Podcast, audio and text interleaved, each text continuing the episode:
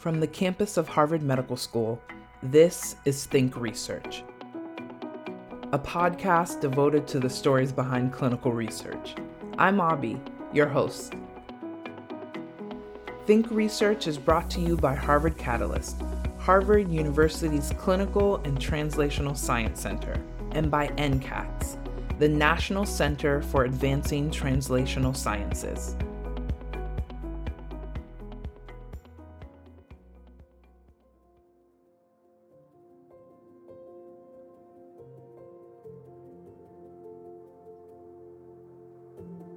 What do athletics, body shape, music, and dancing have to do with the food choices we make? Join us as we talk with Jhordan Wynne about her research that encompasses early food environments, breastfeeding, and her current working thesis about how parents influence food decisions in their children. Jhordan is currently a doctoral student in the Department of Nutrition at the Harvard T.H. Chan School of Public Health.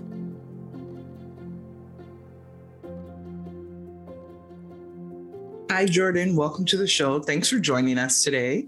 Thanks for having me. I'm really excited. So, we're just going to kind of jump right in and talk a little bit about you and then some of your research and kind of what's happening in your life now. So, if you could start, could you just tell us a bit about yourself? I'm Jhordan Wynne. Uh, I am originally from Michigan, born in Detroit, graduated from Ann Arbor Public Schools, where I was a student athlete and musician. Uh, my parents were really into making sure that my siblings and I were very well rounded. Uh, I'm the youngest child, so had lots of role models ahead of me. So my schedule was always very, very busy. And then for undergrad, I went all the way across the street from my high school to the University of Michigan, where I studied, I actually double majored in Spanish and international studies. My concentration was global health and environment. I was part of the residential college. Shout out to the RC.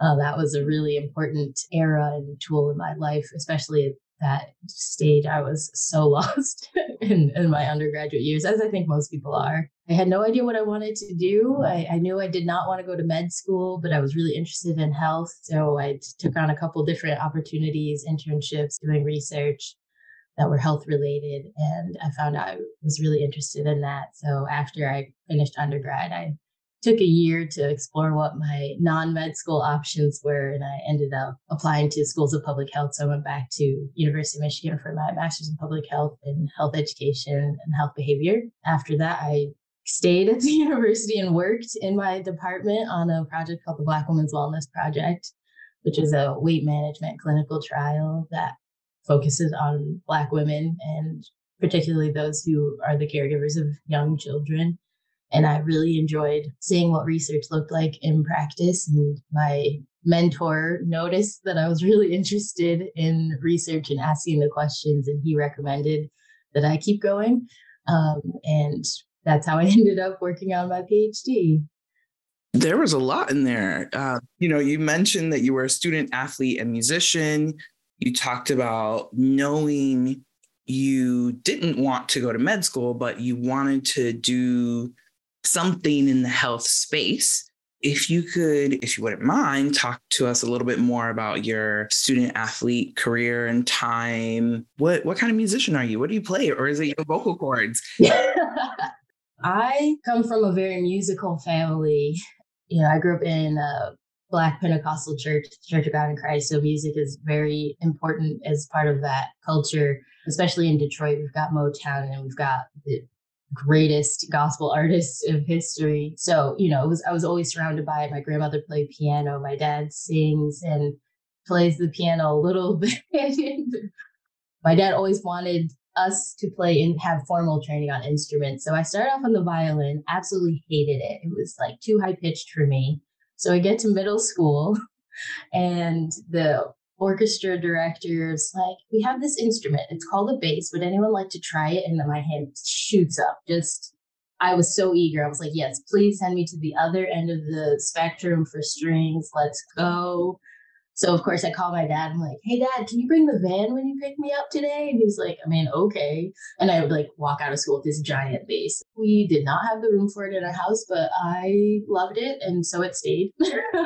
So i played the double bass. And on top of that, I do sing. And since then, I have picked up a couple of other mostly string instruments. I play a little bit of the piano, not super well, but well enough to teach preschoolers their first introductory, uh, this is how a piano works lessons um, before they go off to fully trained pianists. for, you know, it's a good intermediate step, especially for parents who are like, I don't know if my kid's going to stick with this. So, music is something that I've always enjoyed. It keeps me grounded, but I knew I didn't want to study that formally because I didn't want it to be a stressful thing for me. I always wanted it to be just like a nice release. So after I did all of the like music theory and technical training courses all through high school, I was like, I think we're gonna just leave it here. So I play in community ensembles just to stay connected, but that's that's that.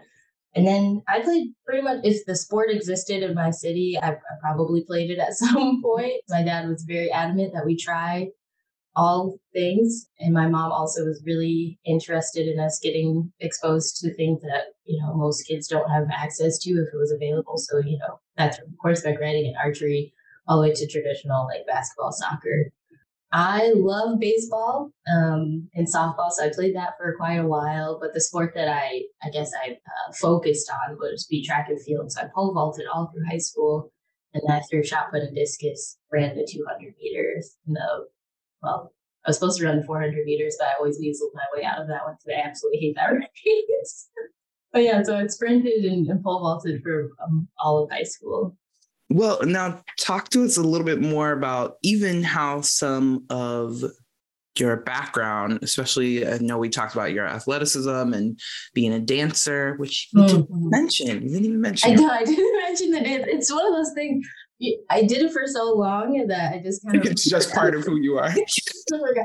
well, it's funny because I don't even consider myself a dancer anymore, but I did ballet for 12 years. I would say that makes you a dancer. But, but I started so young that those 12 years kind of didn't count, you know, mm-hmm. like it was more like seven. And it was, you know, at the YMCA, which I had really great ballet instructors, but like I don't remember anything. My body definitely doesn't remember most of it.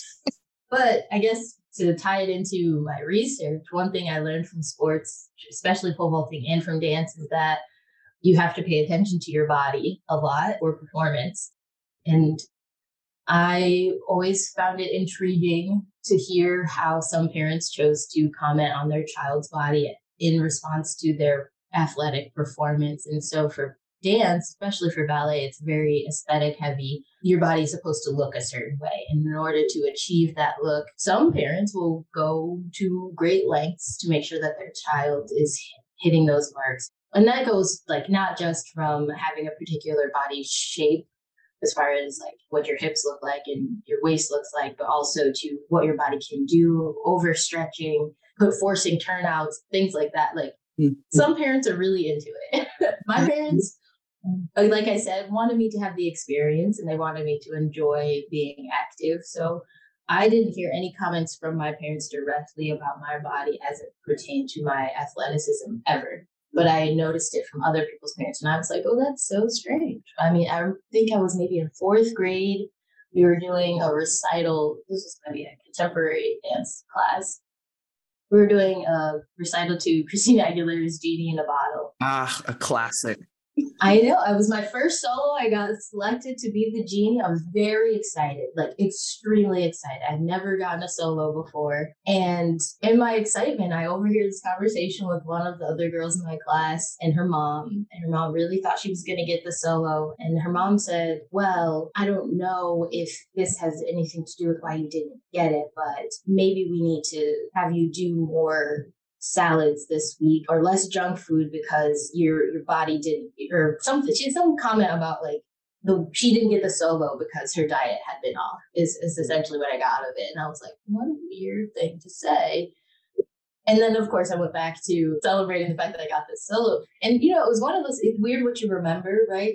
I didn't think about mm-hmm. that instance until like years, years, years later. And mm-hmm. I was pole vaulting one of my teammates was mentioning that she's very particular about her diet so that she doesn't have to be concerned about weigh ins for meets. And she's like, My weight never fluctuates more than two pounds. And I'm like, I literally don't pay attention to, to that. And my solution to the fact that my weight fluctuated was to train on two different size poles. The pole, you can't compete on a pole that's underweight because that's dangerous. Um, and so I was like, okay, I'll learn how to vault on a, think at the time it was a 130 pull and a 140 or whatever the two, it was a 10, 10 pound difference.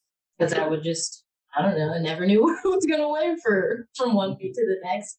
And I was like, well, that's so interesting that her strategy is to manage her weight instead of my strategy was to train to use two different tools.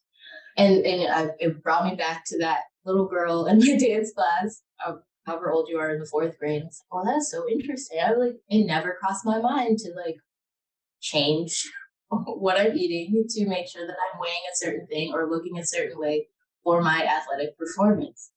And then all of that went out of the window. I didn't think about it again until I was doing my research. The first set of research I did was in the Dominican Republic on breastfeeding versus formula feeding, comparing a rural neighborhood to a semi urban neighborhood. And one of the things that kept popping up was moms kind of do what they think is best for their child and also what they think is normal for women in their area.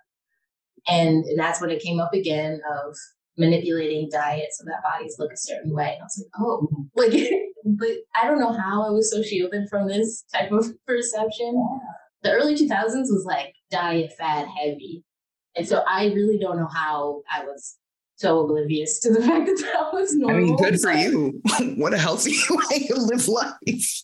Yeah, and I mean, I don't want to like say that like my body image was totally perfect. I definitely received my, more than my fair share of scrutiny for the way my body looked. But as far as what I had internalized and like what actions I needed to take to combat that stigma or stereotyping or biases, like it never connected for me to change what I was eating. Like for me, food was like you should enjoy food, it should taste good, and it should be healthy. Like of course I thought food should be healthy, but it literally never equated to me that like you do this to make minor or very like structured changes to your body shape. I could understand at that age, like, okay, maybe if you needed to do a significant weight change of like 50 pounds, I could understand how changing your diet would help for that. Like, that I understood.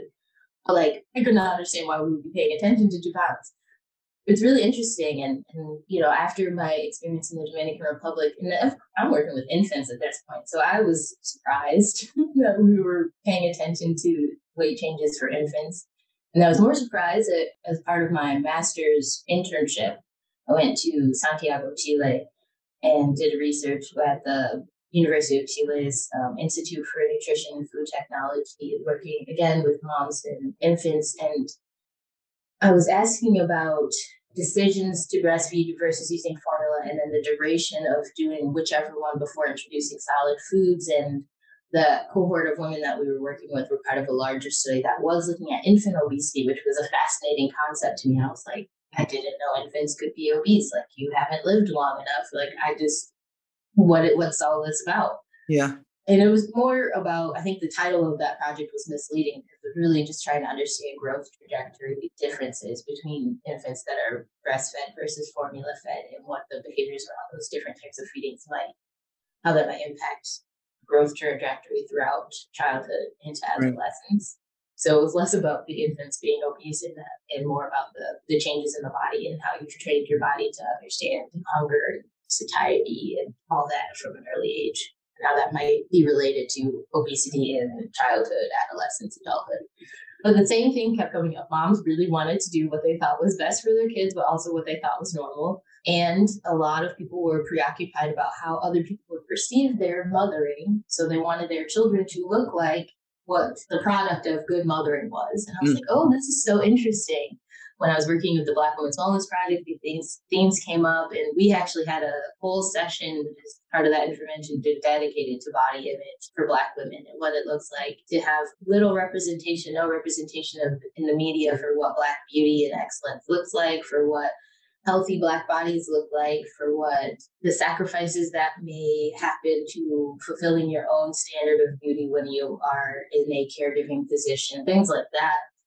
And so that resurfaced the same themes that keep coming up over. Mom wants to do what's best for their kids. They want to do what's normal, but also there are all these other factors from society that are influencing these decisions. And so I was like, well, this is so fascinating. Yeah.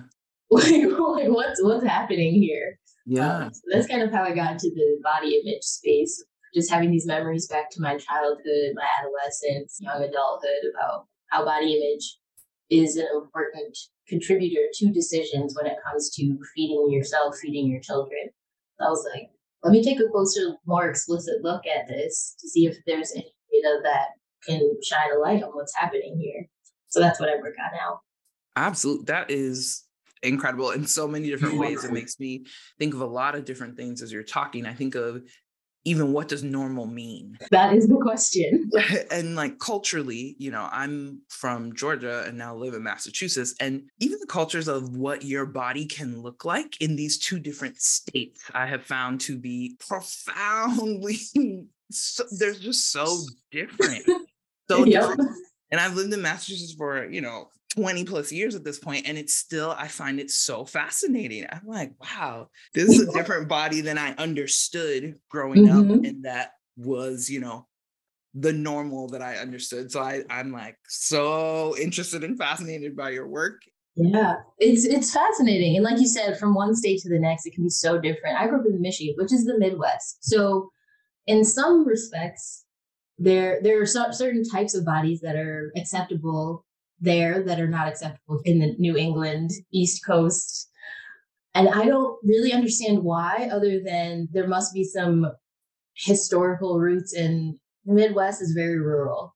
Um, so I think having a larger than stick thin body was acceptable, is acceptable in a lot of spaces because that was normal. You worked the land, so your bodies are very strong, very muscular.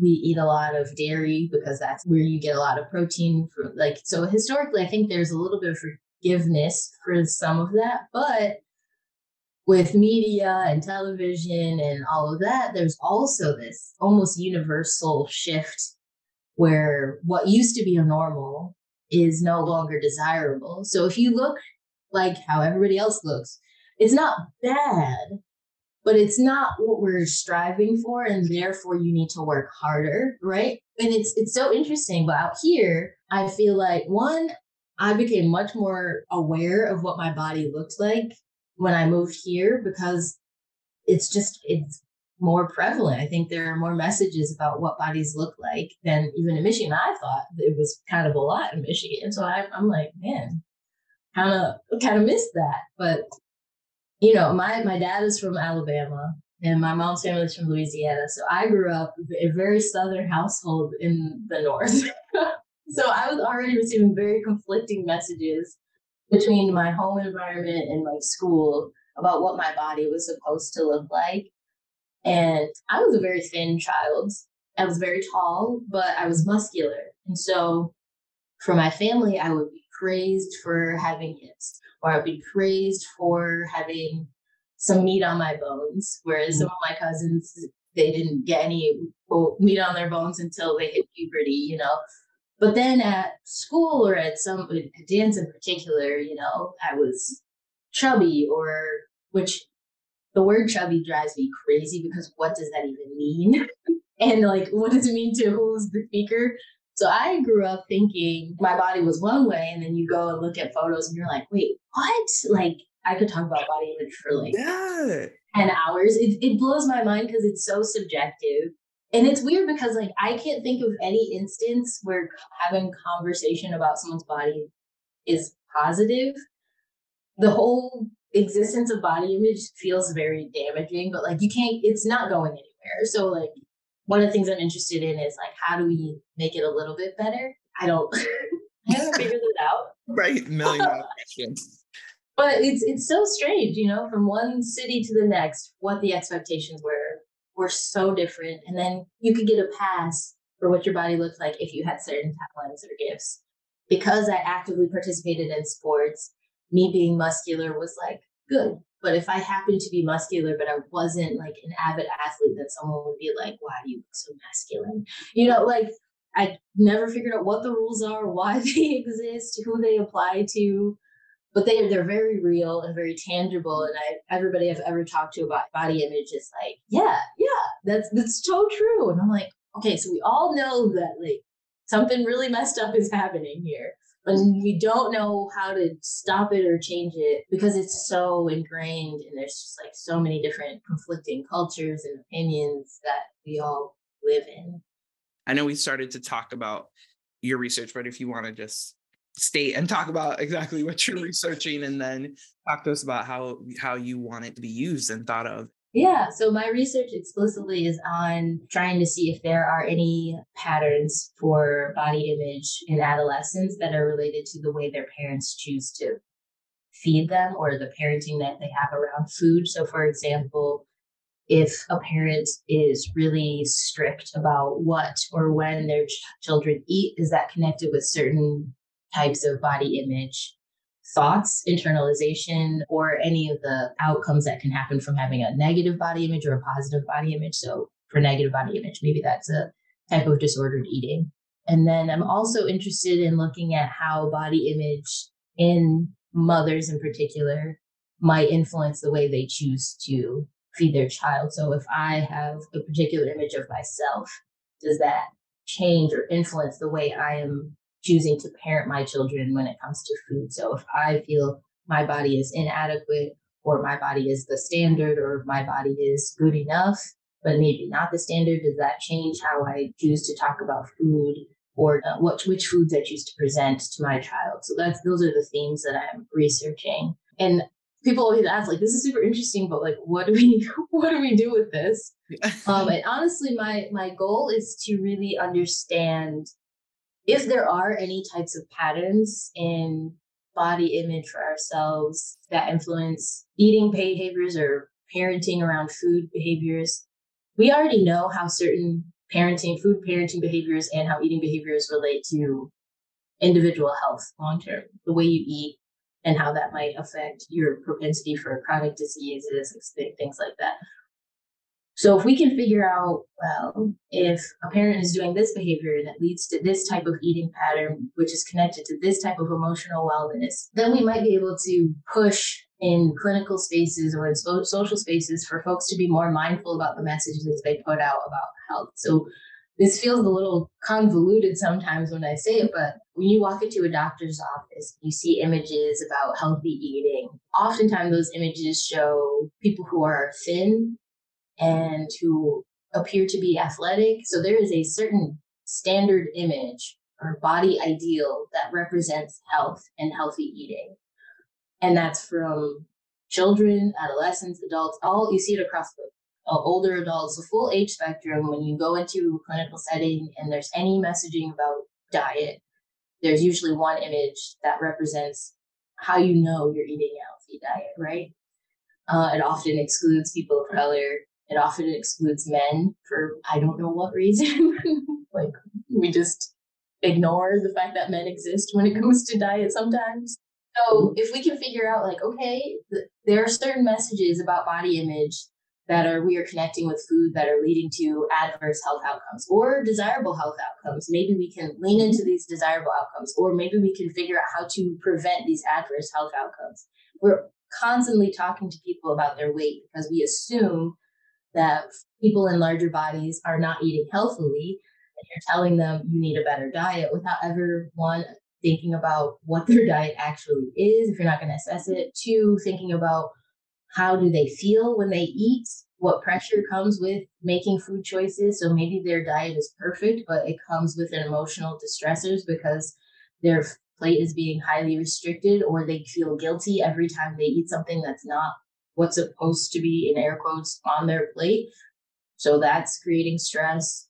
And that might be leading to other issues that might be causing, you know, retention of excess weight because you're stressed. So if we can mm-hmm. figure out what other things that are not just the calories in, calories out, or nutrients in, waste out type of mentality, we might be able to get some leverage when it comes to communication or how do we remove weight stigma, weight bias from our clinical messages about healthy diet, about what healthy bodies look like, how healthy bodies are fueled, how bodies who are in need of health should be fueled. Mm-hmm.